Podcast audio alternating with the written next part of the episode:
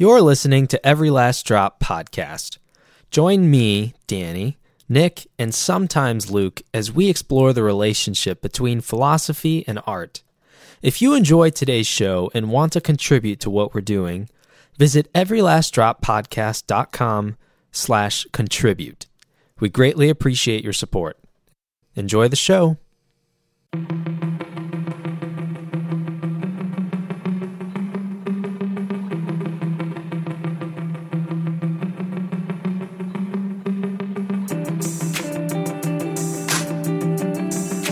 This music isn't cheesy, is it? Eh, I don't think so. Okay, good. I don't either. Just needed that affirmation. What's up? I'm an artist. I need affirmation, people. Yeah. That's why I need you to go on iTunes right now and leave us a nice review. Mhm. How about that? Or if you're an Android user and you listen on Stitcher, Yeah. do the same thing. You know what to do. How are you? I'm good. I'm Good. I'm good. Did you hear that? There was kind of a weird buzzing kind of noise, or I don't know what's Um, going on there. a little bit. I thought I heard it, it was like a phone, cell phone Must be interference. all this all this technology. It's killing us. Yeah, I mean, I'll put it over here. But yeah, literally. Well, it's in my pocket. there we go. So we were having an interesting discussion off air that we just decided needed to be brought Yeah. needed to be brought on the air. Yeah. We were just talking about um, the differences between physically writing on on paper, like actually writing out notes in a notebook and on paper, Yeah. versus just typing it out on your computer or on your phone, iPhone, Android, whatever. And I'm honestly the kind of person who likes. Well, here's why I've always preferred doing things on with the technology hmm because it's more efficient. I can Mhm. type faster on my phone or on my computer than I can write with my hand. Not me. Number one, I'm much faster at typing. Number one. Number two, it's with me wherever I go. So now with all this cloud technology, specifically, I'm an Apple user. So if Yeah. I type something in Notes on my phone in the native Apple Notes Mhm. app, it is with me wherever I wherever I go, basically. So if there's some particular information that's important that I need to remember, hmm um, because my phone is with me wherever I go, that info is at my, at my fingertips whenever I need it. Mm. Anytime I need it, it's it's there. Yeah. And the same is true with uh, if I sit down to work at at my computer on my uh, you know for whatever work I'm doing. hmm Um, so it's just, it's just more convenient. Yeah. That, that's interesting. See I my mean, argument? I do. I do. I, I agree that it's all in one place if it's on your phone. But for me, I have a passcode on my phone because once I lost my phone and I was, you know, afraid, oh, if I lose it, I don't want somebody to get in. So I have that. And I just, I hate to like get it out, go through the passcode, you know, open the app. It's just, it's a psychological thing for me. I rather just open a booklet. And also when I, when I'm writing something down, whether it be for a film or an idea or a project for, for work for the whip shop, I'm oftentimes, in addition to actually writing ideas out, I'm drawing little pictures to remind me and, and different illustrations. And that's something that's, I mean, you, you could do with apps, but I just prefer to just draw it out. And it's just, personally for me, a psychological thing. Like, it's just, Drawings are I feel like I that you do with, to accompany your notes. Uh huh. Yeah, just to kind of. That makes sense because you Yeah. when you're working on your whips and stuff like that, drawing things can really be Yeah. beneficial for you. Yeah. See, that's where like I'm very much not artistic when it comes to drawing and basically eh, if it can be done on a computer, hmm I I can be pretty creative, Yeah. but if it requires like skill with your hands, I suck. I totally suck.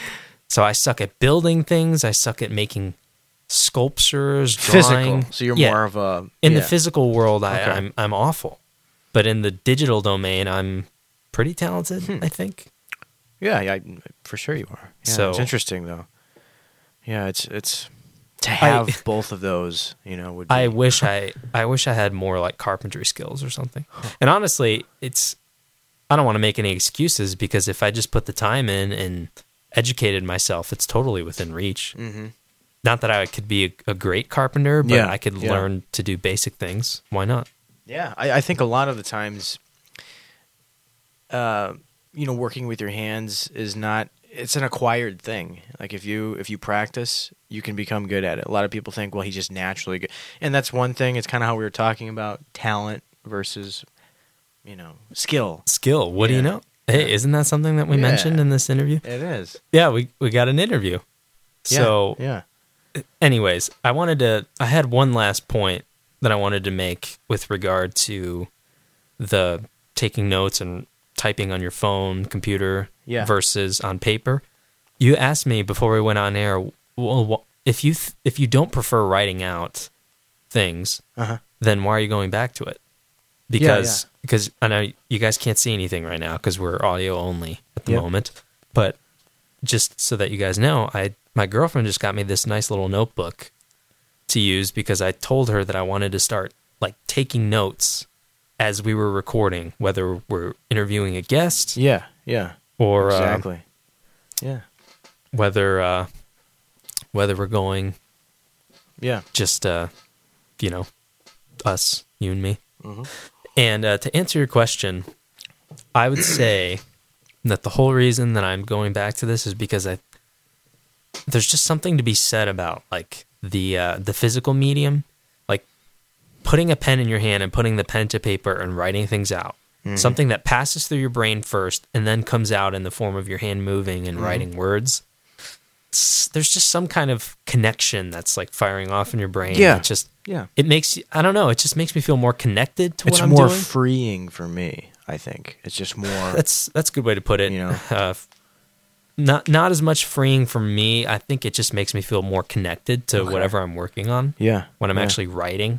Mhm. Um, there there's very much a disconnection that can happen with uh, utilizing technology Yeah, when you're just we're in the world of the screens, you know, mm-hmm. because we we're a society that loves to be on our phones constantly and mm-hmm. that loves to be on our computers and that loves to be on our tablets and watch Yeah. TV shows. Yeah, and not to mention you when you're working off when you're you know working with your phone. There's so many distractions there. Facebook is one one click away, one tap away. You know, Yes. so there's. I think it's easy to just run into you know. Oh, here I am working on this idea, and I'm on YouTube now. I'm on Facebook now, and Twitter, what what have you. You know, so I think that's another. I guess reason that I feel more focused when I just got a pen and a paper. Personally, personally for me. Because I do, I- I do get very distracted. Me easily, too. I'm so- I'm the I'm the epitome of distraction. Oh, me too. I'm a person who's susceptible to distractions Hmm. Even without the technology, but the technology just makes it that much worse. oh yeah, That much worse. No kidding. yeah, Like I I can sit I can have like my phone hmm I can I can be sitting in front of my iMac at home yeah, and uh be doing something and then pull out my phone and do something on my phone yeah. and Twenty minutes later, yeah, just go "Oh, between the doing?" two, and I'm like, what am I doing? I'm Yeah, like, dude. in- I'm like submerged in technology Yeah. right now. This is absurd. Yeah, So, me too. anyways, um, just a little food for thought, I guess. So, yeah, I'd be interested to hear what you guys think. How? Do, what are your thoughts or your your feelings regarding? We'll just say the digital versus the analog hmm the the the physical hard mediums of writing out on paper or painting out on a canvas Mm. Or even like what would be the uh, photography equivalent of going analog like would you have to go all the way back to like the polaroid camera Um, or would you just say anything that requires you to develop the film yeah, maybe minimal uh, post. You know, minimal editing. You know, no Photoshop. Just I'm taking the picture, I'm printing it out yeah on a more simplified. I wouldn't say Yeah. as far as going all the way back to to. Uh, Yeah, whatever it is. And let's say okay, and then the music equivalent, let's say uh, instead of the synth or the uh, virtual instrument via MIDI, the acoustic guitar yes, uh-huh. and the acoustic piano, whether it's the Right. grand piano or the upright, whatever it may be. yeah, Uh, yeah, why don't you send us your thoughts? Uh, hmm you know, send us a voicemail or an email. Uh, you can find all that stuff on everylastdroppodcast.com, and there is a tab for contact, and all that information is there. We'd love to hear from you. How, so, what are your thoughts and feelings regarding the analog versus the digital? Which do you prefer? Why do you prefer it? Uh, what works? What works better for you? Mhm. So, Nick, you're probably more on the analog side. Um, as well, it depends on what it is. Uh, as far as writing things, Let's just I- say, wanna- in, in general, like if you take everything that you do and and add it up to like the average, do you are you more weighted towards like if it was a scale, Mm-hmm. like a continuum, let's say, like on one hard end of the continuum, you're like all digital, that's all I do, On the other side, all physical mediums, analog only. yeah. would um, you would you be straight in the middle, or do you lean towards one side or lean towards the other, just overall out of everything? Man, I I probably lean towards towards analog to be honest. Because if I if I have an idea, if I have a, an idea for a song, lyrics, a story, or whatever, I'm usually grabbing for a piece of paper and a pen. I mean, to start with, for sure. I mean, eventually I'll move to the digital uh, medium, you know. But I think if I'm if I'm sitting down brainstorming, I got a pen and a paper. You know, that's my starting point. Every time, gotcha. yeah. I just feel more focused that way. It's funny because I'm, uh, like I told you guys, I'm starting to write and take notes. Yeah. So I'm, It's a snazzy looking notebook. You yeah, thanks, man, thanks. Yeah. Um, Sarah has good taste. So I'm doing something that's more analog right now, even though I would say I'm very much weighted towards the digital. Mhm. I'm very much the digital. Yeah. So yeah, no, none of the, nothing that we've talked about in this conversation really has to do with what we went into hmm topics wise with uh, our guest. Our guest on this episode was Joe Gonzalez. He is uh, he's a special guest for me because this guy isn't just a friend. He's uh, he's my former professor. Yeah. I only had him for one semester, but when I was a college student uh, back in, uh, I, this probably was 2014, uh, I want to say. Oh my gosh! Back in good old no, Vu. no, it couldn't couldn't have been then. Yeah, I was a junior. I was. Oh my gosh! Dude, time flies, man. Seriously. What oh my gosh, hell? it's 2017. This was Crazy. like three years ago. Yeah. How can this be possible? Ugh, Okay, I don't like it. after a moment of some uh, self reflection. um so, Joe is a former professor of mine, and he taught me fundamentals of graphic design and things like that. So, design principles and uh, everything I know about graphic design, I learned from him. And admittedly, I am definitely out of practice now when it comes to graphic design because I just don't use it very much. And if you don't use it, you will lose it. Mm. But Joe's a really interesting guy because he he, he kind of stumbled upon graphic design. Uh, I don't want to say accidentally, but it he didn't. Well, you know, you'll have a chance to hear a story, but it's not a guy who like as a kid he grew up thinking when I grow up I want to be a graphic designer. That's not at all what his mindset was. Like Yeah. it kind of there were some steps along the way that like led to that, and it's a really interesting story. And uh, also, he just had a lot of good insight on how to handle uh, how to handle balancing your creative side Mm-hmm. with uh, doing it professionally. Mm-hmm. Because as a graphic designer, I think you're in a bit of a unique position. It's not like being a musician per se, uh, unless you're. You can be in a unique position as a musician where uh, that rhymed. I wasn't even trying to go there, but uh, you could, as a musician, like it's possible to let's say write music uh, like corporate jingles. You know what I mean? Oh, Where yeah, you're yeah. writing music for companies specifically. Get brave and try a hop rock. Yeah. uh, what's Hop Rocks? I don't know that oh company. yeah, yeah, hop rocks. Uh, Rusty Tusk Productions, yeah, YouTube. it's a dead channel now. it is. It was fun while it lasted. It was. It was. anyways, But as a musician, you can be in it. You can be someone who writes corporate jingles or writes for commercials or things like that. yeah, Um, most musicians aren't that. Uh, but as a graphic designer, I'd say the majority of them who do it for a living, Mhm. they aren't doing graphic design as their own self artistic expression. Yeah. If they're doing it for a living, they're they're doing what their clients want, Mhm. and sometimes what their clients want happens to line up with what their artistic desires Yes. are, and sometimes it doesn't. Mhm. Sometimes as a designer, you're going to do something for a client that you have that you are just really not that interested in. Yeah, or perhaps you don't even like. You know. Yeah, yeah, like you might not like it that much. And maybe eventually when you get to be a big shot in the graphic design world, whatever that means, uh, you can start being more picky in Yeah. terms of what projects you take on.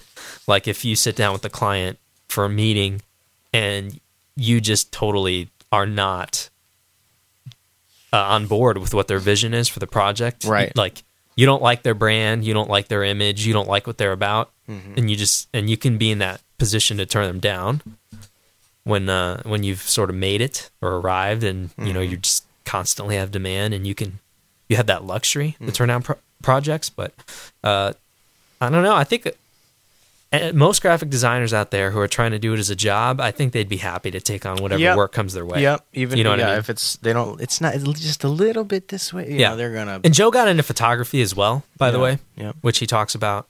Uh, and I think the same is true with photography. And you would know this, Nick, because you do photography as well. Mm-hmm. Like if you get a job to do somebody's, like, let's say, uh, engagement photo shoot. Yeah. Like, let's be honest. To you, like, that's does that does that scratch that creative itch that you have? You know, it's not as as fascinating to me as a you know EF four tornado on the ground, um, quarter of a mile away. No, Precisely. but precisely. You know, that's where But- the money's coming from. yes, you know. but if that's a gig and somebody's offering to pay you pretty good I'll money to do it, I'll take it. you're going to do it. It's smart to take it. Uh, yes, Yeah. yes, that's right. So, Yeah. so Joe had some good thoughts on how to balance those things out, among other things. But we've been going on for a while now, so we are just gonna cut this right off. Yes, Enjoy sir. Joe Gonzalez, my former professor, and let us know what you think of him. All right? Yeah. Do you have a question, a quip, a grievance, a greeting, or anything else otherwise you want to share? Do you want a chance to have it featured on our show? Pick up your phone, dial our number, or send us an email. Our phone number is 916 382 2654. That's 916 382 2654. And our email is everylastdroppodcast at gmail.com. Today, joining us in studio here is uh, a special guest. He's actually uh, a former professor of mine when I was back in college. So, Joe, Mr. Joe Gonzalez, welcome to the show, man. Thanks for having Good me. Good to have you, Joe. It Yeah, makes man. me feel really old. Old. Yeah. back when I was in college. Back when I was in college. Back in the day, a long time ago. It was only a couple of years ago, folks, but seriously. Yeah, so so yeah, I, Joe was my uh, graphic design professor and uh, everything everything I know about graphic design uh, started with him. So like he taught me the the principles and um, I'm a little out of practice on graphic design, just to be honest. Uh, I've I've only used it here and there. Yeah, Since- use it or lose it. Exactly, unfortunately. But uh, I didn't forget everything. And good. I'm just I'm just rusty. Just the most important parts. Yeah. I mean, I still remember like blank space and File Yeah. open. yeah. File save. Command S. Which ironically, actually, all the software I use, it's that's pretty universal. Command S, you know. Hmm. but I do that a lot when I'm working on projects. So, all right, so let's let's jump in. So you yourself, you're you would you call yourself a graphic designer or a graphic artist? Like, what's what's what's the term here? Yeah, I would say graphic designer. Designer. Okay. That's the most universal title, uh, even though that's pretty watered down now Yeah, because the role of a graphic designer is so much more, but it's a broad term, right? it is. But most people they hear that and they have at least some kind of understanding of what that means. Yeah, good or bad. Yeah. so okay, what is a, what is graphic design then? How would you define I- it? I always define graphic design as um, the visual result of solving a problem. Uh, at every Nice. at every uh, I guess everything that you create as a designer solves a problem, whether it's a communication problem or uh, you're trying to sell something. Mhm. Uh, no matter what it is, it's always solving a problem. It's at, so at the bottom line, it's problem solving in its purest form. Correct. Yeah. Hmm. Uh, that's pretty simple. Uh, everyone gets so. I guess it's. I was going to ask, well, why is it important? It's pretty important because you solving problems is is nice. Right. Something you I wanna mean, do. wh- whether you're a vet or um, selling cars or selling books, I mean, no matter what it is, you need to be able to visually tell that story and to visually t- uh, solve that problem. Hmm. So it's our job as designers to find that solution. Right on. Right on. So let's let's take it from the very beginning then, at least for you and your career or your your life as a graphic designer. So when when did you get started? Like just take us from the, the beginning stages. if I go back to the very, very beginning, I would have to say that it would start with my uh, my dad owned a silk screening business back when I was a kid, and I would that? sit uh, like he, he would print T-shirts. Oh, oh, okay. yeah, so it was a print shop for T-shirts. Okay. he would print T-shirts for uh, for local bars Uh-huh. and for schools and baseball teams, softball Cool. teams, etc. hmm Um, and so I would sit with the typesetter and I would watch him set type on a curve and uh, lay out the screens to make the the designs for the actual t-shirts. Hmm. And so I would say that's probably where I was exposed to design in some shape or form. Uh, that that's my earliest memory of design. Hmm. Uh, from that, Kind of ran in the family. yeah, yeah. Uh, from that, it, uh, it evolved to art in school. Um, just uh, fine art as a way um, to just work through ideas and problems, and to it was almost like therapy. Uh, but then after high school, I thought I was going to pursue that, but I didn't. Um, I I went to Purdue Cal for communications. I wanted to be on the radio. Oh. Mm. So yeah, that was my big dream, and that lasted all about twenty minutes. Oh, Um, We're giving you like a second chance here. I know, right? This is like pseudo radio, I guess.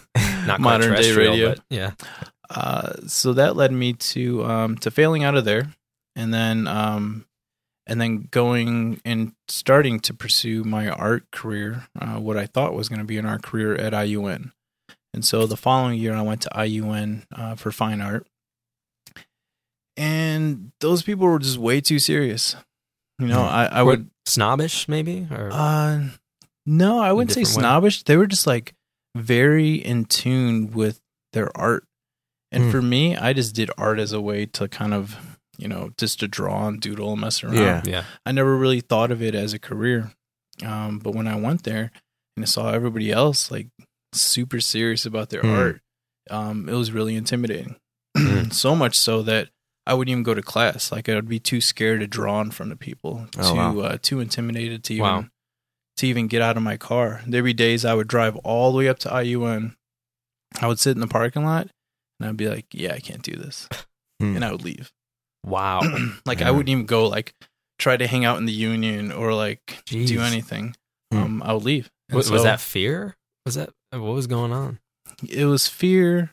It was um not understanding who I was. Yeah. Uh, immaturity. Yeah. It was it was a combination of a lot of things. Like I'm just that's a, that's just a pretty talking about it. intense reaction, especially when you consider the fact like you're you're paying to attend this, Right. and college tuition ain't cheap.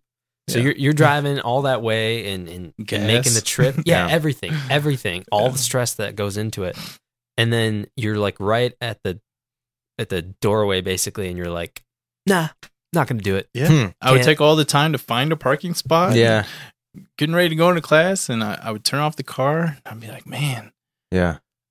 So- I'm not as good as them. So these people are like every art you make has to be for a huge purpose, kind of a deal, or is it were they kind of judgmental or Um, I don't know. I think everything I put on myself. Okay. I think everything was in my own head. okay, I don't think Yeah. there's anything the school did Yeah, or Yeah. the other students were doing. hmm I you were think just it was- perceiving it in a different way than even what they were trying to project. Totally. Yeah. totally. Yeah.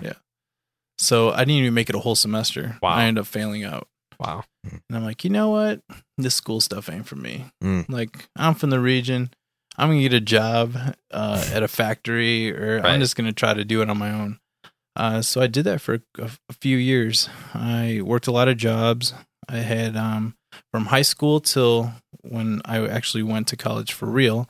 I had 16 jobs um, in Wow. a span Wow. of in a span of like four to five years. So I move out to Las Vegas. That's I right. remember spend that. uh, I spend a little bit almost almost two years out in Vegas, uh, from '99 to 2001, and then I come back home, and I'm like, all right, I'm ready for school. yeah. You know, all my friends. So had- during this period, you were just kind of, uh, you th- would you say you were kind of aimless? So you were wandering and trying, trying to find out like, man, what what am I really going to do with my life right during Right. that period of time? Yeah, and, and and there was a combination of a lot of things that came to that realization that I needed to go back to school. Hmm. Um, the the one the one tipping point for me, I guess, was I was working. Um, I was a valet parker at the Treasure Island, Uh-huh. and I looked around, and all my coworkers were 45, 50, 55 years old. Mm-hmm. Like, damn, do I really want to be doing this when I'm that old? Yeah. Like, is Yeah. that what my future has for me? Huh. Um, and I'm like, wow, I really got to do something. So I couldn't go to school there. I was too distracted. You know, when you live in Vegas, it's a lot different than when you visit Vegas and you're surrounded by money, by temptation, by all sorts of just negative things. Every distraction in the book. Every distraction in the book. Hmm. Yeah. All my money went Yeah. to going out and partying and just having a good time. Party time. Town, USA. Vegas. Yeah. Yeah. Uh yeah, and so so I came back home and I'm like, well, I'm going to go back to school. And this time I was a completely different person. I was older. Um I was 20, 21, 22 at the time. And so when I went to college again for the third time, um, I was like the oldest guy in the class because Mhm. everybody's coming out of high school and you know all the freshmen that are coming in, they're all out of high school. so it wasn't as intimidating. Um, it was a little intimidating the fact that I was going for graphic design at the International Academy of Design Technology and I'd never turned on a computer. And I'm like, how am I going to do this? how am I going to do this when I, I don't even know how to like turn on the computer? Uh, I didn't have an email address. Like, uh, uh, just computers were not in Yeah. my life at all. Hmm. Uh, so Granted, this was a time when, I mean, y- I mean, you were still in the computer age. Like, you're not so old that you were born during a time when there weren't any computers, but they weren't nearly as like ubiquitous and just everywhere like they are now. definitely, right? Mm. definitely. So Yeah, you had to go to the Yeah. computer lab because you really didn't have a computer at home. right. Yeah. Or you, laptops weren't as accessible as they are now. If you had a home computer, it was some cheap piece of crap. Yeah, Right. we saved everything on zip Yeah. drives or like Yeah. zip, zip The files. floppy disk. yeah, the floppy Yeah. disk files. Yeah, so Oh my gosh. I'm totally dating myself. I Um, remember them even. Oh, me too. Yeah. Yeah, so so um so I was completely different. I took it super serious. Um I studied and I learned as much as I could and I became a sponge. And uh during the summer, all my friends would be going out. I would stay in and I would try to learn as much as I can. Um and then I ended up graduating top of my class. Uh Nice. so I got my associates from there. And from there I went um I I tried looking for a job, couldn't find a job. Uh, September 11th had happened. The economy was terrible. So I'm like, well, I'll go back to school. And uh, I had a professor who taught at the Illinois Institute of Art, and she's like, if you if you decide to come back to school, don't come back here. Go to the Illinois Institute of Art. It's way way better program, Good advice. a lot more serious, and so I decided to go there. Um, and I got my bachelor's from there. And while I was in school, uh, that's when I got my first job. Uh, it was at the it was at Moran Design in downtown Hammond. And things went well when you were at the Illinois Institute of Art. Yeah, yeah. Um, it went a lot better.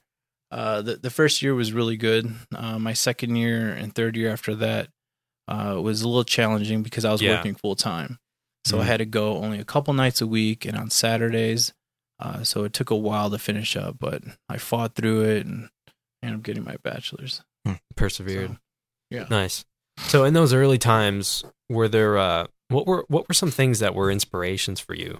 Uh any any influences in terms of I don't know, it could be anything, just uh any people that you knew or any uh artists that you looked up to that that you looked at and and, and saw like, man, I'm I'm just inspired by what they do and that's like fuel for me to keep going.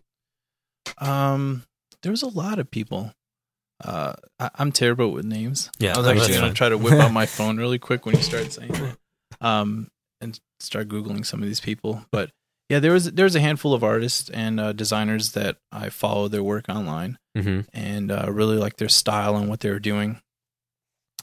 Um, but as far as I can remember one because I remember we we talked about this when I was your student, uh, Tycho Scott Hansen. Scott Hansen. Hmm. Yes. Yeah. Definitely. Yeah. His work was super influential and kind of shaped a lot of my early illustrator and like illustration skills. Yeah. Yeah. So that's definitely a good one. Um, yeah, but outside of like faraway people or people on the internet, there was nobody really like in my area or in my circle. Yeah. that kind of It was it to. was like looking from afar, kind of. Definitely, yeah. Yeah. I mean, N- Northwest Indiana at that time wasn't a place that had a a, a booming creative community. Yeah. Um, and being in Chicago, um, but then having to commute back and forth, I really wasn't like in that Chicago scene Mhm. because after class I had to come back home. Right. Yeah. So Exactly. So you're you're only like dipping your toes in the water, Mhm. but not being able to like fully immerse yourself. Yeah. Now this is something I want to ask you about because this is this is probably one of the things that stuck out to me the most, or that I still remember when when I was your student. You talked about you talked about talent versus skill, and uh, so can you just talk a little bit about that? Like, what's what's the difference between the two? so I gave a speech on this before. And I'm trying to remember how I started off because I started off with kind of explaining my uh my point. Uh talent is something that you're um it's that that you're that's just in you. Mhm. Like it's your God given talent. Mhm. Like God bestows this talent upon you. Mhm. Uh so there is like, no like really born with it. yeah, Yeah. you're born with it. Some people are just naturally talented at certain things. Uh, pick your pick your sport, pick your skill. hmm Um, and skill is something that you develop over time. So it's something that you work. It's a muscle that you develop. hmm Um, so there's a lot of people who can get away with having just some talent. There's a lot of people who can get away with having a lot of skills. Mhm. Uh, but my point is that you have to have a combination of both. Um, talent will only take you so far, and Mm. then your skills have to kick in to make up what is left. Yeah. Uh, and so, if we don't exercise, or if we don't, um, if we don't keep developing these skills, then our talent will grow stale over time.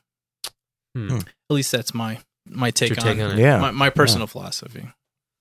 Now let's apply it to to your personal journey. How did you find like when it came to design and, and art and, and all those things, did you find that you had the natural talent for it? Or was it was it that skill that you had to develop? it was definitely the skill that I had to develop. You know, somebody tell you, you know, as a photographer, you'll Mhm. hear this all the time. Oh, you have a great eye, right? Oh yeah. Yeah. A lot. So yeah, you have a great eye, but what is that eye going to do if you can't apply the necessary skills to Mhm. kind of develop what that eye could really bring out? Right. Um, so definitely for me, you know, I think back and I and I know I had the talent. You know, going back to the whole IUN story, Mm-hmm. yeah, I was talented. I had, you know, some ability. It's not like I had zero ability. Mm-hmm. Um, but it was those skills that I needed to build up. And yeah, and, and you just it takes a long time to realize or to come to the realization that you don't develop those skills overnight. You got to put Mhm. that work in. You Yeah, know, you have Absolutely. to constantly develop that over time. And being a young person or being inexperienced, you just don't you don't really grasp that concept. hmm Um, yeah, no, Yeah, I, I think that's kind of like a, a misconception a lot. You know, some people will, will point somebody's talent out and they'll say, well, you know, they were born with this, so, you know, they don't need to practice much. But in reality, to fully use that talent, you do have to, it takes a lot of work, like you said, you know. Yeah, yeah. You know, I, I hear you guys talk a lot about music on this show. Yeah. and um that i mean that totally applies to the whole music industry and and being a musical artist yeah you can have a certain amount of talent Yeah. but you gotta practice those chords you have to practice singing you have to practice your instrument to really develop you know those skills Absolutely. I think one of one of the one of the most tragic things to see when it comes to people who are really gifted is to see that just tons of raw natural talent and that potential and then they become lazy with it. Mm. That's so terrible. yeah And- I'm- yeah because having that level of talent does make you lazy Mm. you're like Oh, hey. yeah. Yeah, I've known some I- I've known some people that are like drummers that are just phenomenal. Right. But they don't practice that much because they think, "Oh, I got it. It's just so natural for me." Yeah. But that's it's a mistake. You can't do that. you can always get better Yeah. Yeah. And even like, I don't know, like LeBron James in the NBA or something, like when he Mhm. first came into the league, he had tons of talent. And I mean, he had enough skill to be able to justify being in the league. But compared to where he's at now, he's really developed skills to pair alongside his talent. You know, like some things you can't teach. Like you're saying, like it's God gives it to you, you're born with it. And like being able to jump out of the gym, man, no coach can teach you how to do that. You either have that or you don't. But being able to uh, like improve your dribbling or something, like developing a really good crossover because you your ball handling has has gotten really good. Like that's an example where like it, hard work can get you there. For sure. You know, Yeah. Absolutely. Um, do you think it's possible to achieve long term success on just talent alone? Hmm. Yeah, it's the age old question. yeah. Yeah. Um, How no, far can that talent take you? Yeah. Basically, is what. I, I- I I guess it really depends on on what that talent is. Mhm. You know, if you have the, uh, you know, we've we've talked a little bit about musicians and sports athletes and Mhm. this and that. And I'm, I guess it really depends on on what game you're playing, Right. you know, and, and what sense. industry you're in. Mhm. Um, in graphic design, uh, yeah, let's apply it to where you work. yeah. So in graphic design, um, I feel like no talent's only going to take you so far. Um, as times evolved, you know, I've been doing this for 13, 14 years now. Um, you have to constantly develop new skills to stay relevant. Mhm. I mean, how do you continue to stay relevant if you're not developing yourself or Mhm. staying up with latest technology or the latest Mhm. trends? Yeah. Uh, Yeah. There, there's definitely a level of um, of self education that goes into um, to developing your talent. Mhm. With software always changing, especially I would imagine, right? Yeah, software. Um, So, are you a guy who uh, do you, are you mu- like when when new software updates come out for the programs that you use a lot? Are you the kind of guy that's going to update right away because you always want to try to stay on top of? If if there's something that's like really new in there, you want to you want to get to know that right away and not fall behind. Or are you the kind of guy like, no, I just want to like this older software works and I don't want to rock the boat and it's working for me. Uh, yes and no. Um, th- there are tools within uh, within all the software. Uh, so as a designer, you use the the Adobe uh, the Adobe suites and the Yep. Adobe style products. Um, and there is a lot of different tools within that. Um, but my first thing is always, is this going to make me faster, more efficient, um, and is it worth learning? So when new things come out and I look at them and I, and I see new features or new tools, Mhm. I, I ask myself those questions. Like, Yeah. is this going to make me a better designer, or is just, or is this just, you know, some bells and whistles that they're Mhm. adding on? Um, you know, I use Photoshop six for probably ten years into my career before I actually jumped into like uh, the CC versions and the Yeah. CS versions. Like, so th- there's a lot of basic fundamental things that you can do in uh, in Photoshop and I just keep harping on that because that's just the one that I'm thinking of right now. Yeah. um, but yeah, it, it comes down to just the basics. So it has to it's it's really got to Im- improve your process in some way cuz if it doesn't it I mean it may not that feature in and of itself isn't going to make you a better designer, but if Right. if it adds efficiency to your process and it frees you up Definitely. in other areas. Mhm.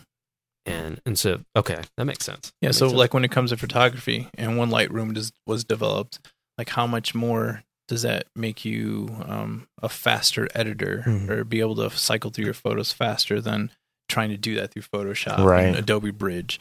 Like yeah, it's just a night and day difference. So absolutely. it makes sense to learn something like that versus, you know, staying with what you might be comfortable with. hmm right, just Sure. cuz oh, well I know this well, so why Right. would I Yeah. Yeah. Now, here's something that I that I was wondering.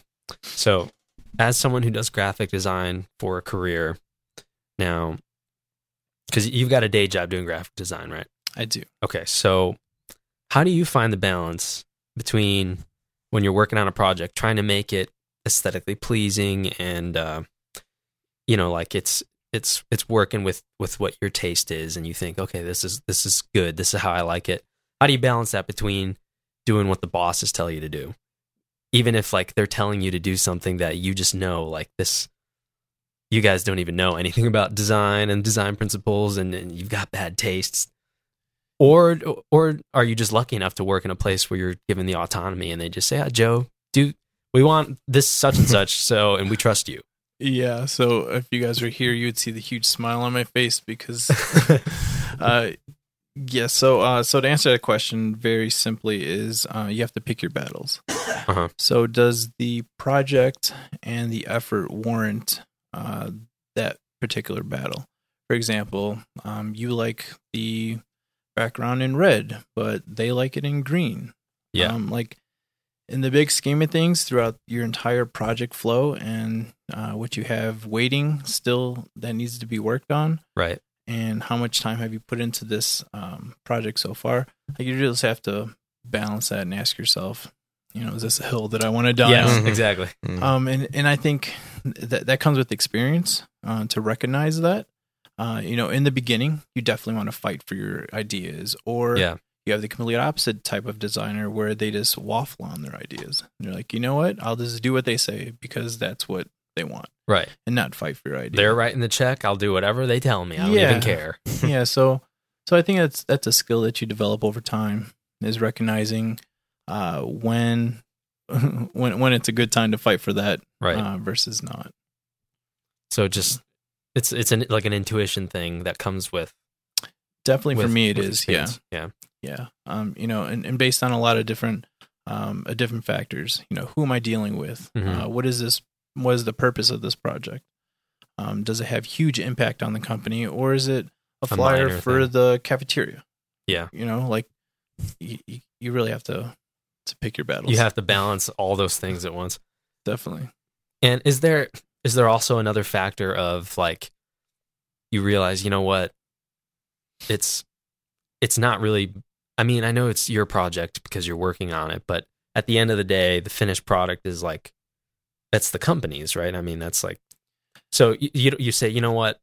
It's not even really like you almost sort of divest yourself and say like, okay, I I'm not as personally attached to this. Like it's not my baby, so to speak, as much as something that I would do outside of this place. definitely yeah you, you cannot get emotionally attached to anything you work Yeah. with when you work for a corporation Right.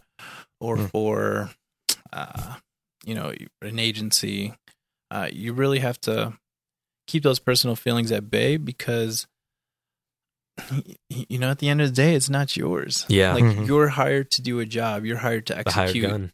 yeah you're hired to execute the idea and um and yeah it- uh, i would say save those personal feelings and that that personal investment Yeah. you know to, to to your personal work that's why they call it personal work because then you can put all your passion into it not to say that you can't put passion into your to your nine to five job stuff um, Mhm. because you just that that's just natural or at least it should come natural to you Mhm. if, if this is what you do for a living Yeah.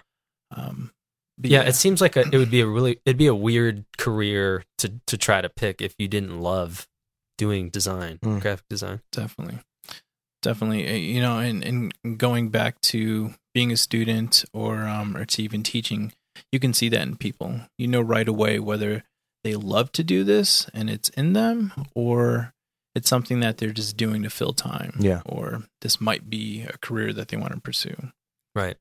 uh, yeah you definitely have to love what you're doing Yeah. So when you approach uh, the blank screen or blank page, what is it that you're thinking for how you're going to start a new project? Do you pre-plan what you're going to do, or do you prefer to allow things to be just more spontaneous? Um i definitely pre-plan Okay. Uh, You're maybe, planner. yeah, may- may- maybe in the past or early in my career, I would just try to be spontaneous. Um, I I definitely would be in my personal work. Um, but now, uh, being more seasoned, you definitely always have something in the back of your mind, Mhm. whether it's a little crumb of an idea. Like there's always something there. Um, I have developed my lifestyle, like this creative lifestyle, and where I'm always uh, collecting things or looking at stuff. Like just my mind is always stimulated some way somehow. So when I do come up to a project and I get ready to start it, there's already 15 things that are bouncing back and forth. Okay. Or I have some kind of visual reference or just minds mindset um already in in, in my head. hmm Okay. Yeah. Yeah. So because you're like you're constantly digesting ideas and information and Mm-hmm. so like any any project that you'd be taking up is is always going to come through that filter of what's going on in your brain. Definitely. Yeah, like like nothing's new. Uh nothing's new in the sense that oh we have this crazy problem to solve or we're trying to sell this really different product like no matter what it is, it all falls in line with some bucket they've already filled with Mm. some kind of information or or creative um imagery or just something like it, it, it Yeah. the, the, the groundwork is already laid. Hmm. Um, yeah, I, I don't know how to better describe That's that's it. I- good. I know No, what you're no, saying. no, I, Yeah. I I get where you're coming from. So let's let's okay, let's try to get into the weeds a little bit of just about Yeah. when you're you're in the workflow. This is something that I I I think it's important to you, so I wanted to ask you your thoughts on it. How important is the atmosphere or the maybe the vibe that's in the room when you're working on a project? Just just in terms of like how that impacts your feeling of creativity and how important is that for you? Um, well, like I said, when I start a project, there's always something there.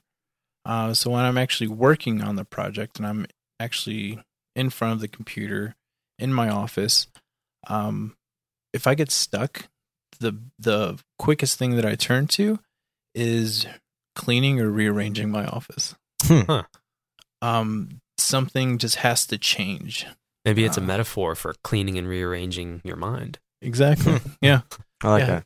uh yeah whether it's you know taking all the paintings off my wall and rehanging just random stuff or moving my desk from one side of the room to the other um, i find that when i change my space um, something unlocks or something Hmm. something comes up from that It reminds me of like how lighting can change the mood so much. You know? yeah Yeah. It just changes the whole feel to it. You know, if Mhm. we were to turn these lights off, turn the others off, uh, turn the others on, it just changes the whole feel. So it sounds like it's a similar. That's really interesting. I thought yeah. I thought you were gonna go for oh well, like I like this kind of lighting or this kind of music or something. but then you're like, no, no, I just take it all apart. Yeah. yeah yeah. yeah um, Interesting. And, and, definitely music um, Yeah. if if something's not working then i completely switch up the music i'm listening to Mm. yeah yeah. So you go about achieving it by you like you need those physical changes do in the environment. Like it's not enough to just like changing the music helps, but that's not enough in and of itself. Yeah. Yeah, I, I- found when I'm really been stuck, um, there has to be a, a drastic shift in, in my Hmm. environment. Yeah. Yeah. I gotcha. I gotcha. So let's talk about uh I was wondering what you were thinking about about collaboration.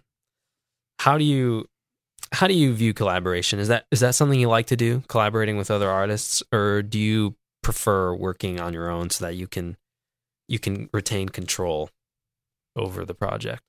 Um, yeah, I, I would love to collaborate more than what I do.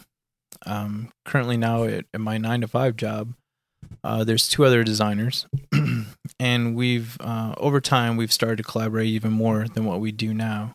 Uh, or I mean, more than what we did in the past. Uh, but in my personal work and my freelance stuff, yeah, I would definitely love to collaborate more. I, I think that's something that uh, us as creatives, us as designers, definitely get into a rut of being like stuck in your silo and we sit behind our computers alone uh, in in our offices cave. alone yeah um yeah and, and, and there's been multiple steps that i've tried to take to uh to kind of get outside of that bubble um but you know the whole saying you know if, if you want to go fast you go alone if you want to Yes. go far you Hmm. go together um i've i've been in this i've been in this rut the last my whole career basically of just wanting to go go go go and uh and so that means going alone. Uh but but there's been multiple times where i've been able to collaborate. Most recently um i'm working on an art show uh with my buddy kevin Breinsma, and all the pieces that we're creating for the show um are collaborative pieces. So he starts on a painting uh doesn't finish it hands off the painting to me and then i finish it.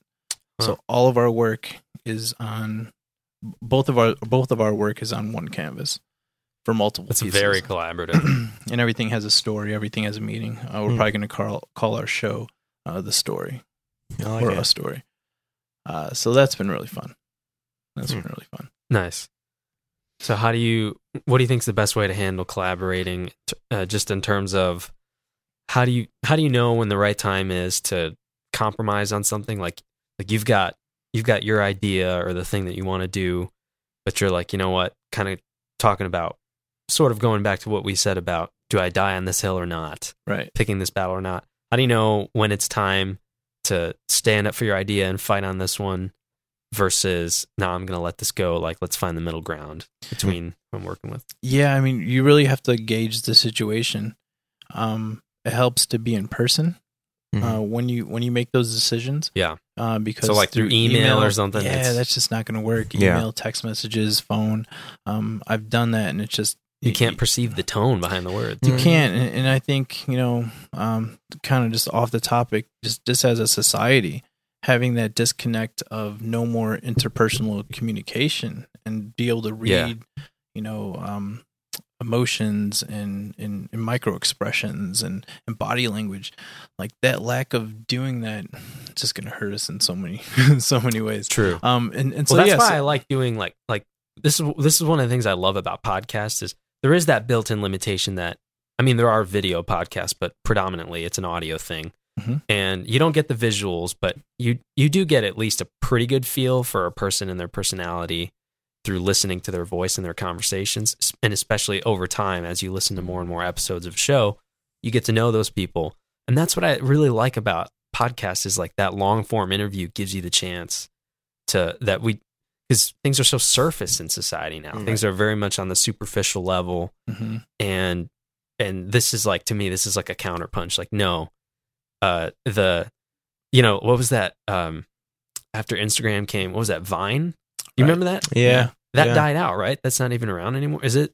Or if it is, If it is, I don't know it's anybody who not- uses it. Its, its high point is probably done. Yeah, I would it's say. Yeah. it's not popular anymore. I don't Yeah. ever hear anybody talk about it. Yeah. But to me, I look at that and I'm like, it, just the fact that it was ever popular, I'm like, oh my gosh, uh, do you have the attention span of a ferret? I mean, like, what, what's going on? Well, there was a huge population that does. I mean, yeah, that that is that's a whole nother topic for discussion. I Absolutely. mean, there is that, you know, give me my twenty minute, you know, Right.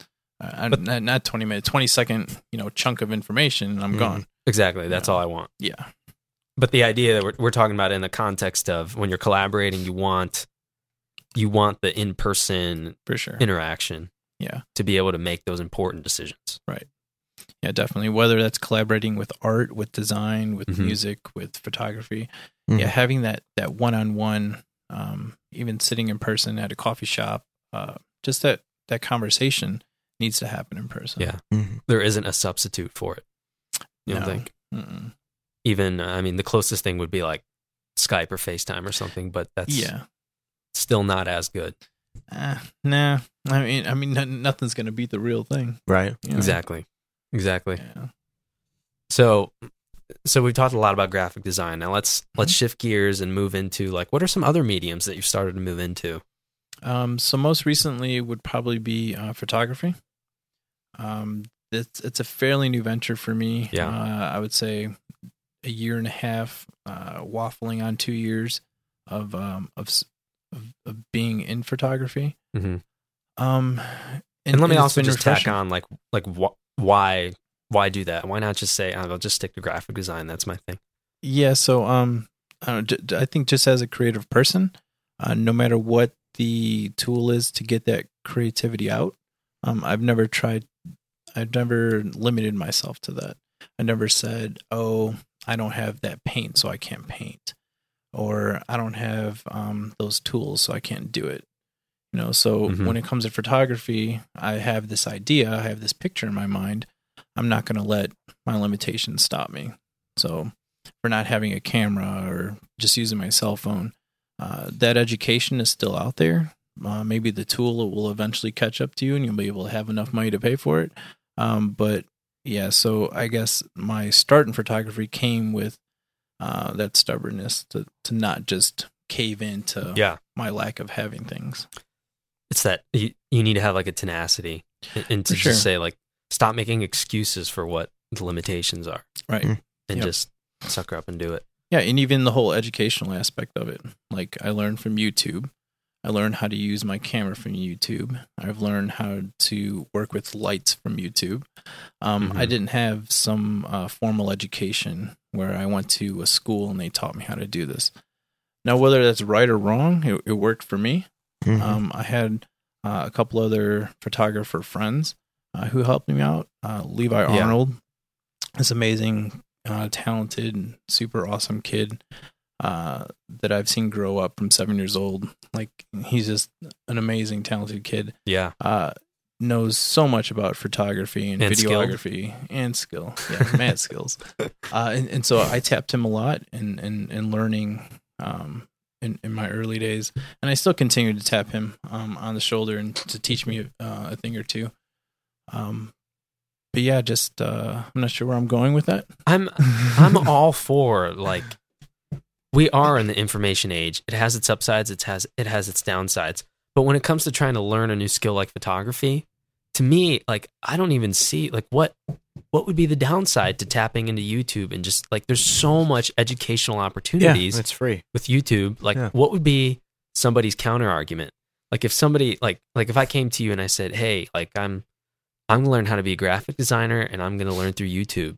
Like would you say would you spur me on and say, "Oh, go for it, man. There's tons of stuff out there you can learn." Or would you say, um, I don't know about that. And be careful because this that or what? Like what would be Right. So it'd be hypocritical if I said no. That's I horrible. know. I know. um, I would say you know there's particular things uh, that you could learn, uh, but there's some things that you can't learn. So Mhm. for uh, to, to relate that back to photography, uh, there was things there was uh, very technical aspects of photography that I could learn online, yeah. but to actually implement them and to be in those scenario uh, those scenarios, you actually had to go out and shoot. Like Mhm. you can't Yeah. just sit Right. sit behind the computer and learn all this stuff. Right. You can learn all Uh, the theory in the world, but if you yeah, don't but if you don't apply it to anything, yeah. um, then you're never going to truly learn. yeah. And so, and so I would say back to the whole graphic design thing.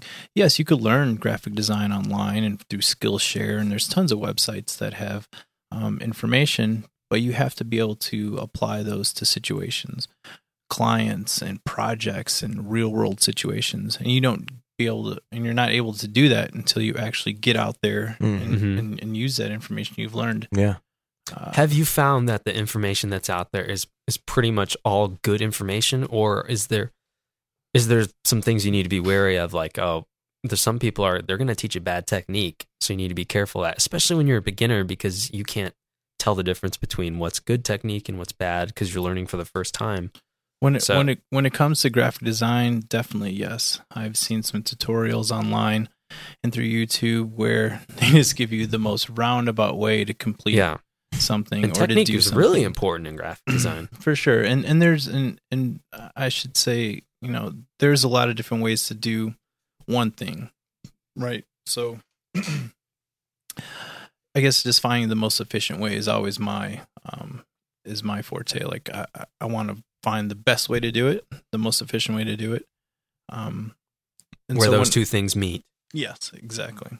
Hmm. Um, yeah, so in photography, yeah, I'm sure there's a lot of things that I might might have come across that I was like, uh, yeah, I don't know about that. Um, but without knowing, uh, I guess it's just trial and error. Like you might learn something online, but then when you actually do it in real life and it doesn't match up, then Yeah. I guess what I'm I think what the deeper point that I'm getting at, the real Mhm. question here is are there rules around this stuff?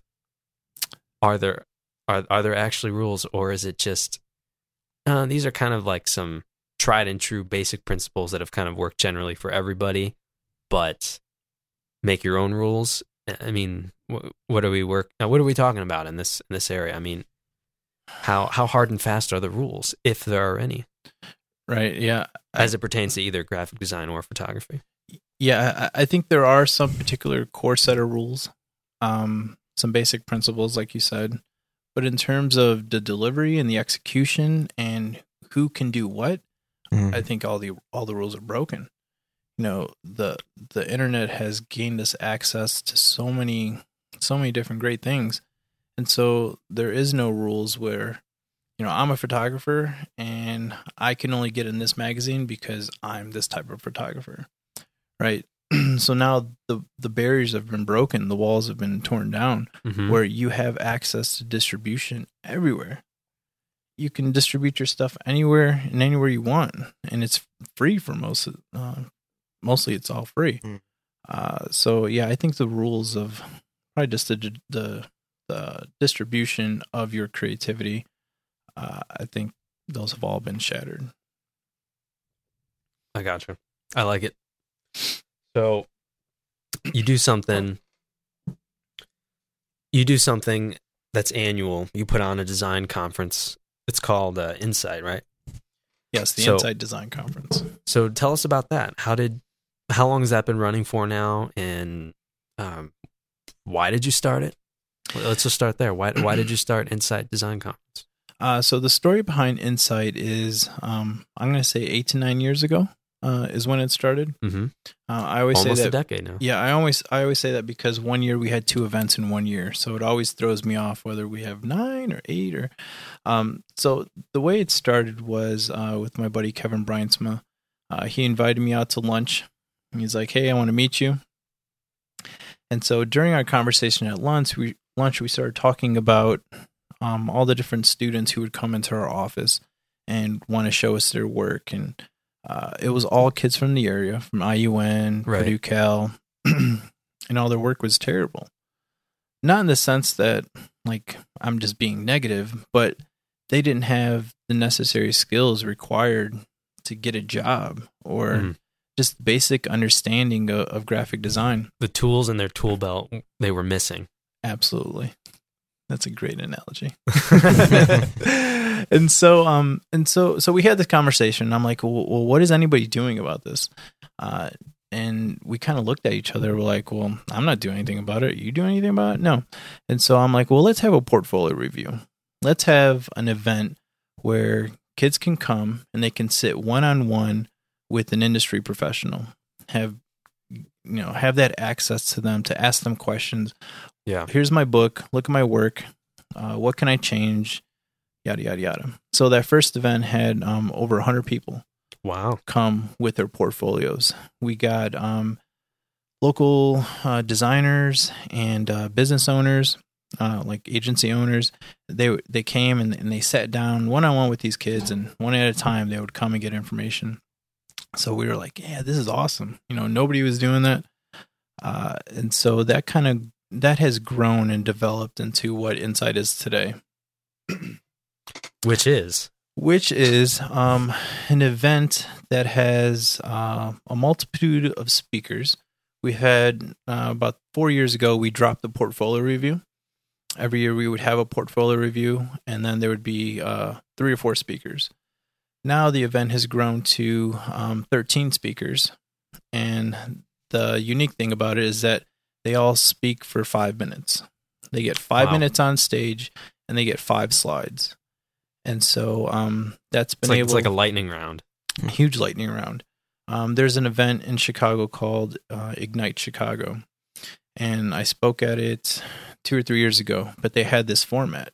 They had this format where you get up on stage and you got five minutes to speak, but you got 20 slides, and the 20 slides uh, rotated on their own automatically. so that was super So- challenging. You had to go through all twenty. Um, you didn't have to, but 20 slides were going to show regardless Mm. of where you got through them or not. Right. Um, and so it, it was a good, um, it was a good thing that forced you to really make your point uh, in a quick and and decisive and entertaining way. So we've kind of modeled that uh, that format into our event, and uh, over the last three or four years, it's been um, it's been awesome. We've had some amazing speakers come through, and uh, this next one is September fifteenth. So Nice. September fifteenth, two thousand seventeen, is our next event, and um, yeah, it's been great So- for the area. So if you dropped the portfolio review, which is kind of like that was like the starting point for you basically with this event. So what what's the philosophy behind it now? What So now how is do that you how do you how are you pitching it now? Like what's Yeah, so um so so Yeah. the so Insight's mission is to inspire, educate and transform. So we use that as a guide to find the speakers and to set up the night in a way where each one of the speak each one of the speeches has one of those elements in it. um, or multiple of those elements in it. So there's a creative thread that goes throughout all the speeches throughout the night.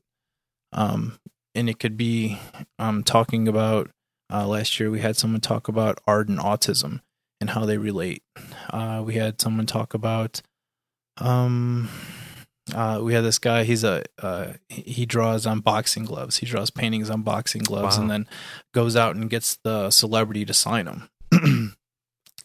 uh, so yeah, it's just a it's just a wide array of topics, but all the all the topics have a creative thread. What would be an example of something that? Because I can, I can think of something that's inspirational, that's going to inspire me, or something that will educate me. But what's something that's transformational?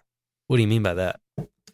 Um, we've had a lot of transformational stories, uh, success stories, hmm um, inspirational stories that uh, that lead into transformation.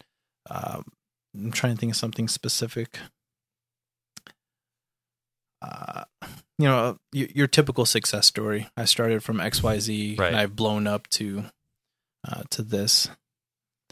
That's kind of a So tough it's- question to yeah. answer. So, like, It's so are we kind of looking at it like that's the transformation is kind of like the end goal of why we ins- try to inspire you. Like for sure. inspiration will will take you along and transform your your life, your career. Exactly. So so actually the the whole transformation aspect of our mission um, is probably the one that I harp on the most because yes, you do come there to get educated. Yes. Uh, through that education, you become inspired, Yes. and through that inspiration, we hope that you would go out and transform who you are.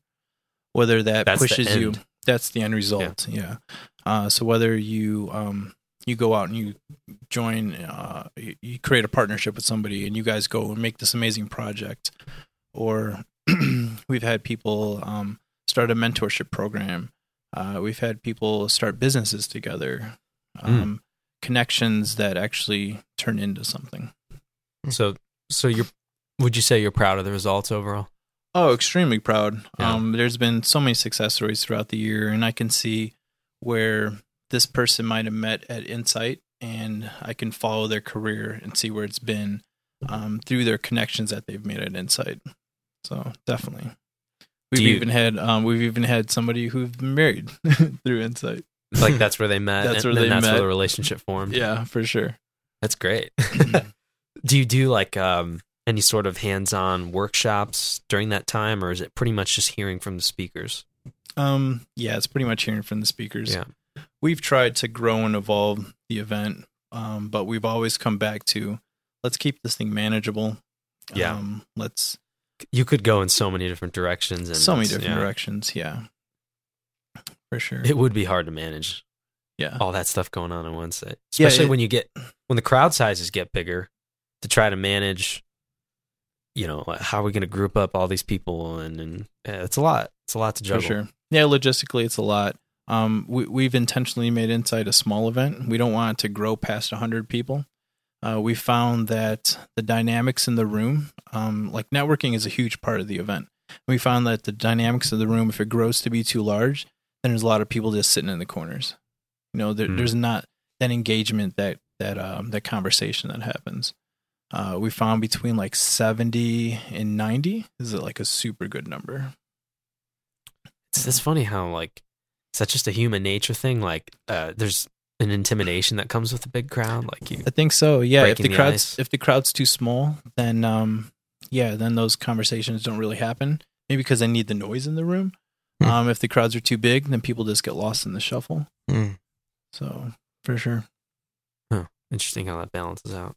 So what what advice would you want to give to someone who who wants to like they want to do graphic design or photography since you're into that now. Mhm. Like they want to take that that art form and they want to take it to the next level from from being the amateur to the level of the professional. And by the professional, I don't necessarily mean just somebody who is able to earn their living off of it, although that is probably the most common definition but at least someone who at least treats it professionally meaning like even if this doesn't pay the bills for me i still treat it at like in a very serious way there's like a reverence for it for me. Like i take it seriously and i care about doing really good work. Because i know some people that do music and stuff like that and music isn't paying their bills but they still do a great job. Like they they act profes- professional with it. Right. so what advice would you have? I would say that if you want to take, uh, I guess, turn from a hobby to a more professional aspect, uh, you really have to to look at the type of person you are, uh, because doing something for a hobby versus doing it professionally takes two different types of people. Mm-hmm. Um, when you turn professional or when you do something more professionally, that requires a completely, I wouldn't say a completely different skill set, but I guess a more evolved skill set, whether it be uh, communication or understanding of business or understanding of finance, um, which is a lot different than if I'm just doing it for a hobby, I'm doing it for fun. Then yeah, I might not have those budgets or a concept of working with a budget or working on a timeline or Mhm. I mean on a deadline. Um, so I would say, uh, yeah, really look at the type of person you are, and if you see yourself growing in that direction, and if it's interesting to you, uh, then I guess that's when you know that you um, that you have what it takes to become professional at it. Uh, Hmm. it, it takes a lot of sa- uh, a lot of self sacrifice to Time too, right? huge time. I mean, Yeah. time's Yeah. got to be one of the biggest things, if not the biggest. Because it's one thing to work on a project at your own pace Right. when you're not a professional, Mhm. versus like when you're at the job now that you have, you know, and you've got these projects and there's time crunches, and you you've got to sit and work with that project for a long, long time. Uh, and like if you're not mentally prepared for that, I mean, you're gonna be like, oh, I'm bored of this, or Right. and just not have the endurance for it, right? Or if it's just not in your personality to have that type of care and attention to time, Mm-hmm. then yeah, becoming professional at something just might not be in your stars. But I think if you have that understanding of time and uh, that appreciate appreciation for it, then yeah, So you think really just re- just just that recognition of like, am I am It's- I this kind of person? yeah, uh, That's where it starts. I think it's huge. Yeah, it, it, it definitely has to start there, um, because then you can get so far, and then if it's not in your personality, you're going to start seeing these flaws later down, later on down the road, and it might be, it, it's just going to be a little bit more difficult to overcome those down the road than Mhm. if you were honest with yourself and said, "Hey, I really don't have this in me," versus, "Oh yeah, I can just go out and I think I can do it because I can, uh, you know, I can accomplish so many things." Mm-hmm. I'm kind of talking in circles right now. That's okay. That's that's fine. I don't think so. I don't think so. So I'm I'm gonna press you just a little bit more on this. So Yeah. let's say the the person has has weighed that out. They've counted the cost and they've said yes, being a professional that that's for me. I want this. I'm willing to work for it. Where do they go from there? Like what's that? You know, they don't have any. They're not connected. They don't have contacts. Their uh, their portfolio is small and and just starting to grow. I mean, what's what do they need to do? Do they just need to just do the work and get more projects under their belt and build build up experience? What's I would say you the know next how did step it work for you? Um, Because you were there at one point. I was. Um, I, I guess. I guess we're talking about maybe two different channels. So I've I came uh, at the time. You know, I came out of college and I had a small network of people, and Mhm. I had that drive to find um, to find a job versus somebody who maybe is you know working at a factory and they're like, hey, I really like this graphic design stuff. Yeah. Let me start to learn these skills and let me start to find some clients and build up a portfolio and then turn pro or do it at a more professional level. Um, that's like two different tracks. I guess you're right. so the first one, uh, coming out of college, you kind of build your network, and I would say that's huge for both for both of those scenarios. Like you have to, you have to know. I wouldn't. I don't want to say you have to know people, but you have to be willing to um to develop relationships Mhm. that can turn into something. And you don't do that by just sitting at home or not being Mhm. active Takes initiative. it takes initiative it takes time it takes um actually getting to know people Mhm. and to have those conversations so definitely build up a network and uh, a network of good quality people uh, and you can find people so easily nowadays before it was so Yeah. hard to find an email address for someone yeah. now you can hit them on any social media platform Mhm. and any website I almost take that for granted. just how easy it is to track people down and who who are doing thing something that you want to do. Yeah, and and and there's and, and like I said before, the barriers are knocked down with the with the internet, and so we have access to everyone, Mhm. uh, and just being persistent, being respectful, and uh, and the willingness to go find those people. Mm. Yeah. So yeah, I would say the next step would be just to build your network. Yeah. So there's really no there's no like special secret or a shortcut. Like it's it's really just uh, taking the initiative and, and putting the putting the work in. Yeah, hard done. work. I mean, hard Yeah. work trumps everything. You know, uh, It's like the not so secret secret ingredient. For sure, it, it's Hard the work. ingredient that that people don't want to invest in, uh, because they want the the one they want the one answer. They want the quick Mhm. fix. They want, uh, you know, I talked Absolutely. about this the other day. P- people just don't have patience. Mm-hmm. Right. you got to have that patience nowadays, and yeah, that's that's something that as a society we're just not accustomed to Again, having because we have everything in front of us. Exactly. We're going back to that what we said earlier with what's in the society now is things are so instant. Mhm. Things are so on demand. Right. Everything is Netflix, you know. I mean, it's like Right. You can just stream it and have everything at your fingertips. Yep, it's right there. Yeah. And uh, I I'm guilty of that too, just as much as anybody. Like Yeah. I, I this like even this show that we're doing here, like I I want to develop and grow an audience of consistent people who are listening to this and and enjoying and interacting with this and like build a community around it. But that that can't happen overnight. No. S- it, it's going to take some time, For sure. and I just have to keep reminding myself and not get discouraged that oh there's there's the numbers are so little right now. Right. Don't get caught up in that. Like it it takes time. You know, I always I always turn to um, actors and musicians. I feel are one of the most patient, creative types because they have to wait and they have to put in so much work in order to get to that tipping point, in order to get to that breaking point where they Mhm. people actually know who they are. Yeah. And and it's really humbling to to look at that and be like, man, that guy was on the road for two years before anybody like really heard his Mhm. song, Mhm. Yeah. or that actor went to you know thirty auditions and got uh, thirty no's before they got that one commercial or that one break. Mhm. Um, Absolutely. there's a tremendous amount of work that goes into it, and patience is right at the forefront of that. think about like uh, a great example of that i think is uh, bryan cranston you know who that guy is so you know the show breaking bad Yeah. he's walter white Oh, okay. bryan cranston perfect. so he i mean he he had some roles i guess that were kind of big before that but let's be honest prior to breaking bad this guy wasn't nearly as like that catapulted him into like superstar level Mm. Right. and he was a pretty i mean he wasn't like an old old guy but he was a, a, a middle-aged man Yeah. you know, in his 40s or maybe late 40s, early 50s, something like that, when he gets this role. And like, just think about like how long he had to wait Right. for that break. Yeah. And it's mo- I mean, we like, I don't want to think about that. I don't, I don't want to, I don't want to be not like, the glamorous part. yeah. I mean, I don't want to think glamorous like, you know, it, it might take till you're like 40 Yeah. and then Right. maybe, Maybe, yeah. yeah. And there might, that break may never come. That's the thing is it's, sure. there's no guarantees, No guarantees but it's risky. in any profession. Right. Yeah. But the patience, the persistence, the hard work, those are the best ways to at least partially guarantee that when the break comes, you're going to be as ready for it as possible, right? Definitely.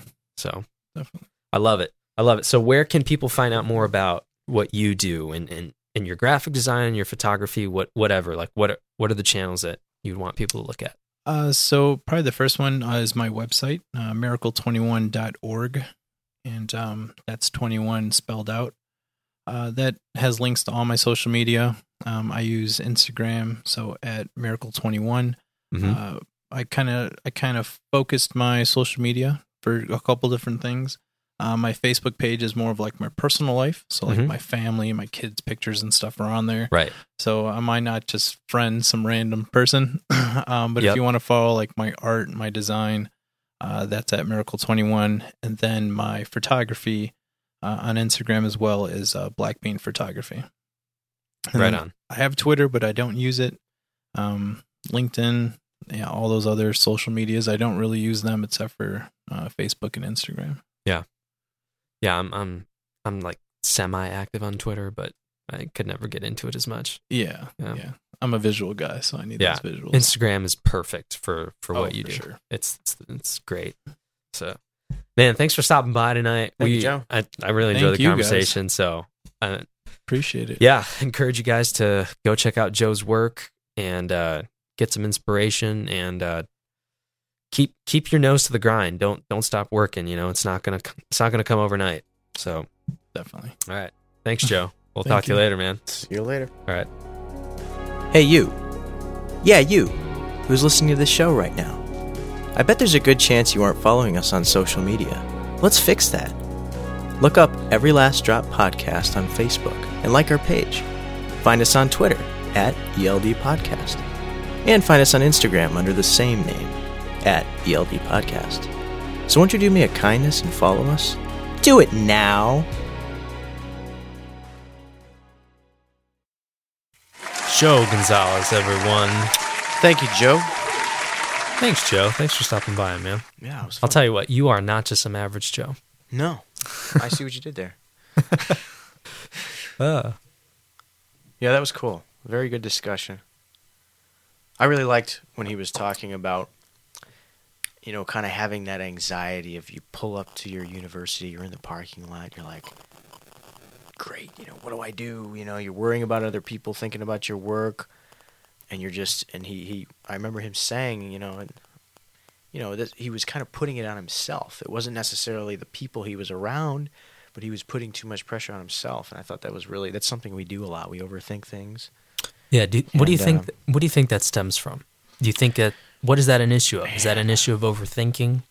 Is that an issue of being too self conscious? You know, I I think or, it's, uh, or or or are all those things just symptoms? you know it could be. I, I think what's the root? I think a lot of the times, like graphic designers and you know a lot of people who are artistic, kind of they're they're deep thinkers, you know. And I think that we, if you're a deep thinker, it's difficult to not go to those deep places and overthink things and like Yes. kind of put thoughts into other people's heads towards Mhm. you, and even though they don't exist, Yeah. so it's like And Joe's a really thoughtful guy. yeah, oh, like I can yeah. tell. Like he's he really he's he's careful and he Mhm. he considers what he's doing before he does it. Yeah, yeah. And uh, one thing we didn't get into that I on on this second thought here as we're reflecting that I'm kind of thinking about and curious Uh-huh. is uh, I, I wonder how much of a self editor he is.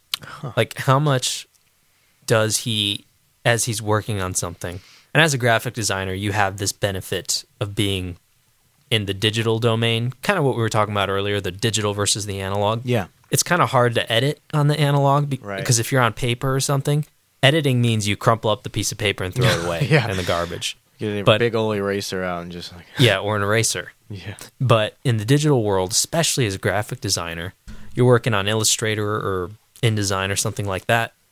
Um, editing doesn't mean you have to throw the whole project out the window.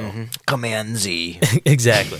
yeah, it means you command Z. You you undo what you did Yeah, in a blink of an or you know you start deleting little pieces here and there i'm curious how much of a self-editor is he does he Yeah, look at what he's doing and like eh, not happy with that gotta change Mm-hmm. it gotta change it yeah, because we had chris from lights in motion on our last episode yeah, or episode five i should say because i don't know Hmm. if this one is going to be following that one directly um and you know based on what he said his comments he is a major self-editor because remember Oh, he yeah, yeah, said yeah. I'll go through 20 something mixes, different mixes. Yeah, on Yeah. one song. That's insane. mm-hmm. That Yeah. means like you're you're being very perfectionist or uh, very um uh what's what's the word here? Maybe fastidious about the, about the Meticulous. yeah meticulous. You're being very meticulous about the those Yeah. details, and that's great. Uh, that's Chris's philosophy. I think that's his Mm-hmm. approach. He said that uh, an artist doesn't make a painting, or the painting isn't defined by the broad brushstrokes that Mm-hmm. the artist makes, but the little tiny details. Ah, like So that's his philosophy, you know. That's that's his Mm-hmm. approach is like those tiny details make the difference. That's why I Mhm. edit over and over and over again because I want the tiny details And to be perfect. And some of those details, only he said that he admits that only he knows about them. But the fact Yes. that he does is where he gets the satisfaction. And I'm wondering, you know, does Joe th- think that way also. That's a good Does that apply in design? Hmm. Does he say it's the tiny little details that that make it, even if only I notice it, and the hmm. client may not even notice it, mm-hmm. and that's why I need to go through it thirty times. It's like that's kind Yeah. of your that's that's the place if if you're doing a project for a company they want it this specific way, those tiny little details are your chance to kind of put your you know your your feeling into it. If you know it's it's very Yeah. restricted towards their the way they yeah, want like it. that's like the slight little area where Yeah, you're allowed to it's have like some your little- freedom to be yourself. Exactly. Your tiny little signature in the corner, you know, and these Exactly. tiny details, these Yeah, because they're not going to notice it, but Right. you will, and like Yeah. this is your chance to Sticking it to the man. a little bit. Yeah, yeah. but not totally because No, no, I was kidding about yeah, sticking it to the man. Of course, of course. Yeah. But but I'm just saying, like, there's also a reason why they hired you. Presumably Mm-hmm. Right. because they saw your portfolio and they And like, they like your it. style. Yeah. So I would almost say like don't like be bold Mm-hmm. and allow your style to, to come to be uh, projected onto Yeah. the the work because I think that's that that's part of the reason why they hired you is because they like your style. Exactly. Mm-hmm. But don't don't go crazy and make it all about you. Make it about the client and uh, weight it heavily in the favor of what the client wants. Yes. and then mix in some of you And I'm sure with and I think experience, that's a good recipe. Yeah, with experience, you probably learn what that balance should be. You know, I'm sure it varies from client to client, but you know, after a while, I'm sure you'll you get an understanding of Yeah. What's okay to put, what's too much. Right. know. And I think sometimes you'll encounter some clients that really like your style even more so than past Mm-hmm. clients and will even tell you like give you instructions that they want you to be more free and like use Yes. your own discretion. Uh-huh. I mean, I do that for example like with my day job. Nick does photography with for my products. Mm-hmm. Yes. and I trust Nick. So I I don't tell him what I want per se. I just Mm-hmm. say, "Listen, here's the product. Take a picture of it." And I just 100% just use your best discretion. Mm-hmm. And I think that's kind of a rare case. I think most people who hire you to do photography or are are not going to tell you to 100% just use your discretion Yeah. like I do. Yeah. Um, so I think there's a mix. Mm-hmm. There's a balance. One of the things I like to do when, when people give me that much, you know, room to work with is I like to say, I'm, I'm sure you've noticed, I like to Yeah. say, you know, Danny, I shot these pictures, man. You tell me what you think. We can Yeah. change it if you want. I like to give them that, you know, that. yeah, that can be very Yeah. um, nerve wracking for yeah, the uh, yeah. for the, For the the, artist. Let's say, yeah. um, because that's so broad Mm-hmm. and so open ended that they don't know where to go with that. Yeah. they don't know where to start. Yeah. So that's where you have to just start somewhere and then Yeah. throw those ideas at the client and then um, get their feedback and then that'll start to kind of define Mm-hmm. Yeah. the direction. Why didn't I think any of this stuff when we were talking to Joe? Because I these are don't know. questions I would have wanted to ask him. Yeah. Uh, hey, but come on, the questions we got in there weren't bad.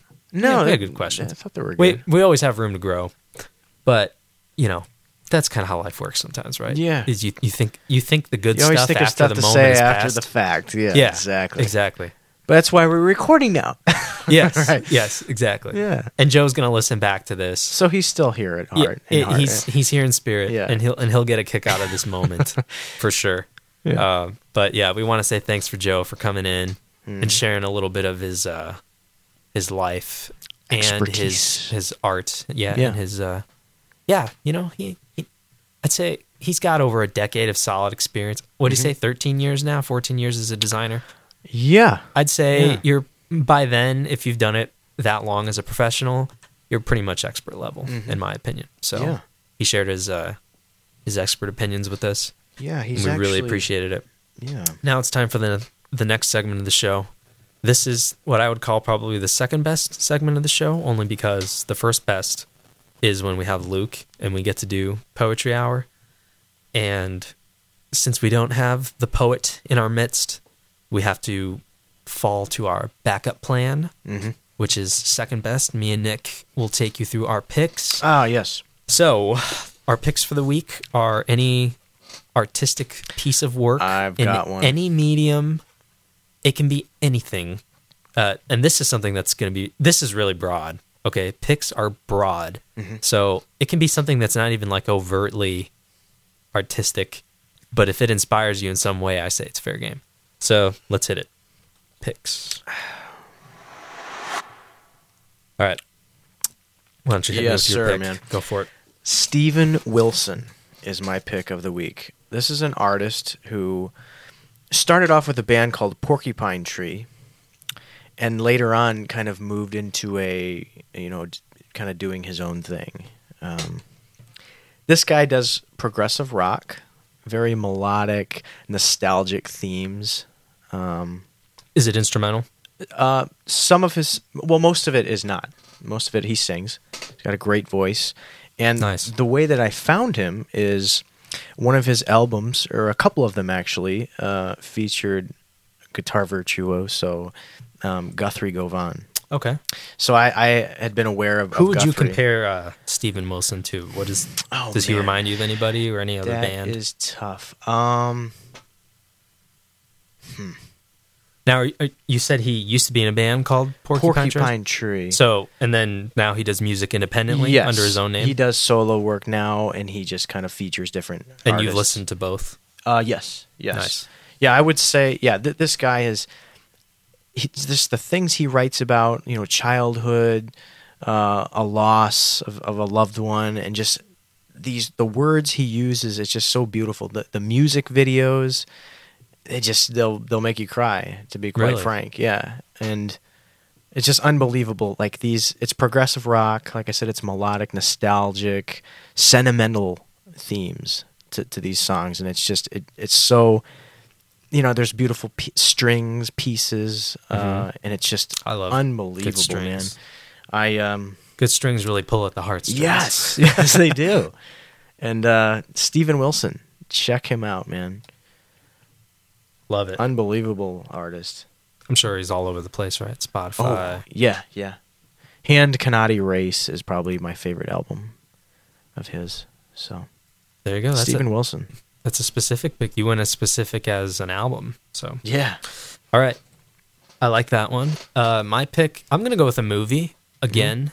Um, I just recently got around to watching uh, a movie called 13 Hours. Have you heard of that one? Yeah, is that is that where the guy gets like stuck underneath a rock? no, that's uh, 27 hours, oh, okay, I think. okay. Yeah. 13 hours is about the um, i don't know if the term soldier is the appropriate term but it's Mhm. it's the guys who fought to defend the people in benghazi Oh, okay. Wait, I saw that. did you Yeah, I did. I did. Okay see that. so you know benghazi september 11th Yeah. 2012 Yep. there was an attack on um in benghazi libya there was an attack on uh, an american diplomatic outpost not Mhm. an embassy it was kind of like a not even really a consulate it was uh, during that of course during that time in libya uh, things were really unstable like their dictator just got overthrown Yeah. um, the U.S. State Department was highly involved in that operation, and um, so there was this diplomatic outpost, and there was uh, a CIA compound uh, that was secret, a secret CIA compound just like a mile down the road from that place, and there were these six guys who were like basically contracted to be there to defend the CIA outpost. They were not CIA operatives. They were just guys who were like former Army Rangers and special forces and things like that, who were just doing contract work to stay busy, basically. And so the story is just about how those six guys heroically rose to the occasion of going and at least I'd say attempting and m- mostly successfully defending the American outpost, uh, Yeah. diplomatic outpost in Benghazi. Um, of course, if you know how the story goes, the American ambassador died along with uh, 4 other Americans.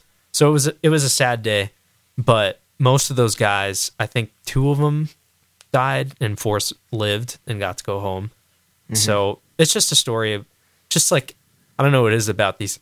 Like there's this common thread running through my picks recently. Like I think my last one was Hacksaw Ridge. Honestly, not that different. Yeah. Um, you know, it's funny because th- this the film you're talking about almost reminds me of like a modern day Battle of the Alamo.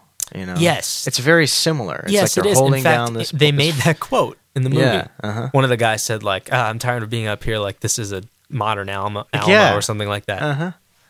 Yeah, it's, I actually very forgot that quote. To be honest, It's in there. It's in there though. But Yeah. you're right. It's very similar circumstances. It's a small group of people who are defending something, defending an outpost against all odds. And uh, you know how the story goes. So you know, no support ever came. Yep. No air support. No reinforcements. Nothing. They were just left out there to die, basically. Um, which, let's be honest, political reasons that didn't happen. Not going to get into all of that, but it's it's so uh, you know I, I definitely felt some mixed emotions in the film Yeah. after watching it, and that's why it's my pick is just because it really got a strong emotional response out of me. Um, I felt simultaneously, I felt like a strong admiration for the bravery and the courage of those men Yeah. to rise to the occasion and, and defend American lives and to attempt to defend the ambassador, um, and simultaneously anger because um, I was angry that the U.S. government didn't see fit to send these people reinforcements and just left them to die. Yeah. Um, that made me angry for sure. because I I looked at it and I was like, what is the reason to den- to deny these guys the help that they need? Mm-hmm. And uh, you know, the consequences showed. Five of them didn't make it, including the ambassador, and uh, but several of them survived, like I said, and that's why it's a good story in the end. I think because the uh, the the virtue of their courage is the final word. I think that's really the movie ends on that note. Um, more so, just showing you like you know these guys showed some real courage, Yep. Yeah. and that's uh, that's why it's my pick. Very good. So Check it out. Thirteen right, hours. thirteen hours, and Nick Steven Wilson. mm-hmm. And with that, we are going to have to get out of here because this episode has run extraordinarily long, unintentionally. Uh, we try to keep our episodes like between an hour to an hour and 15 minutes, and this one's probably going to be in the neighborhood of hour and a half, maybe. but uh, you know what? I'm not going to apologize because you know what? Sometimes These- you just have so many good things to say, you just can't pack it Exactly. an hour. and you know what? And you guys don't have to listen to this. So Yeah. if you're listening right now, yeah. it's because you're choosing to. Exactly. Number one, and number two, I'm not in a, I'm not in a place yet where I'm able to like consistently pump these episodes out. Because if let's say we were doing this once a week, Yeah. I would probably try to keep the episodes to an hour max, Mm-hmm. maybe even like 50 minutes if we were doing once a week. But right now, because it's like kind of once every other week, but really kind of like one to two a month, Mm-hmm. I I don't think it's a big deal to have this big long episode since they're released so infrequently. Yeah. And I'm sorry about that, guys. I'm uh, I'm doing my best, but just like you, I have a full time job and I have a lot of other responsibilities. So I, this is like my uh, labor of love, if you will. Yeah. I do this out of passion. I don't make any money doing this. In fact, it costs me money to do to put on this show. And I don't say that to merit your pity for me. Be I'm a, not- be a patron. Yeah. I am I am Hint, not hint. fishing for your sympathy, but as you hear in the intro to this show, there is an option to to give to the show if you do believe in this and you enjoy it. Mm. And you know, I mean if you just want to give a dollar or something, that's great. If you don't, I don't I don't care. That's fine. Yeah. There's tons of podcasts that I listen to and I don't give them a dime. Mm. So there's there's no guilt trip. This is 100% free for you to enjoy and hopefully gain something from, right, Nick? You think there's something to Absolutely. be gained? Yeah. So, yeah, but eventually, hopefully, this can turn into something where there's more of a conversation happening and we hear from you guys and what your thoughts are and Yeah, we love emails. We love uh, voicemails. communication from you Man, guys. it's been so long since we've had a voicemail. Somebody should just yeah. call us and leave us a voicemail. Do it right now. Do Just it now. Pause it and call us. Yes, just do it now. So, um, yeah. One thing though, if if you do want to help the show, and I I promise I'm about to wrap it up. Uh, if you do want to help the show because you like what we're doing, one thing that isn't going to cost you any money at all. Two things actually, but the first, uh, share the show. Okay, hop on your social media, your Facebook, your Twitter, whatever you're on the most, and uh, just tweet out or make a post about this episode or a- any episode that you like and just say, hey, you know, uh, been listening to this podcast, really like it, check it out. Would would really really appreciate that. Yeah. And the second thing you can do that doesn't cost you anything except just a little bit more time than the first option is to hop on iTunes or Stitcher if you're an Android user and you listen there and and leave us a nice review for the show. Give Mm. us 5 stars if you if you like it. If Yeah. you kind of like it, 4 stars. If you don't like it at all, No stars. keep your review to yourself. yeah, exactly. you know what I'm saying? Mhm. So, uh, if you do any of those things at all, I would just super duper appreciate that. And uh, yeah, and like we said, there is a there is an Every Last Drop Club, and um, I don't know if, well, yeah, that's up there. So do what you will with that. Take a look. Everylastdroppodcast.com for all the information. So thanks a lot. We're gonna get out of here. Thanks, guys. See ya. Next time.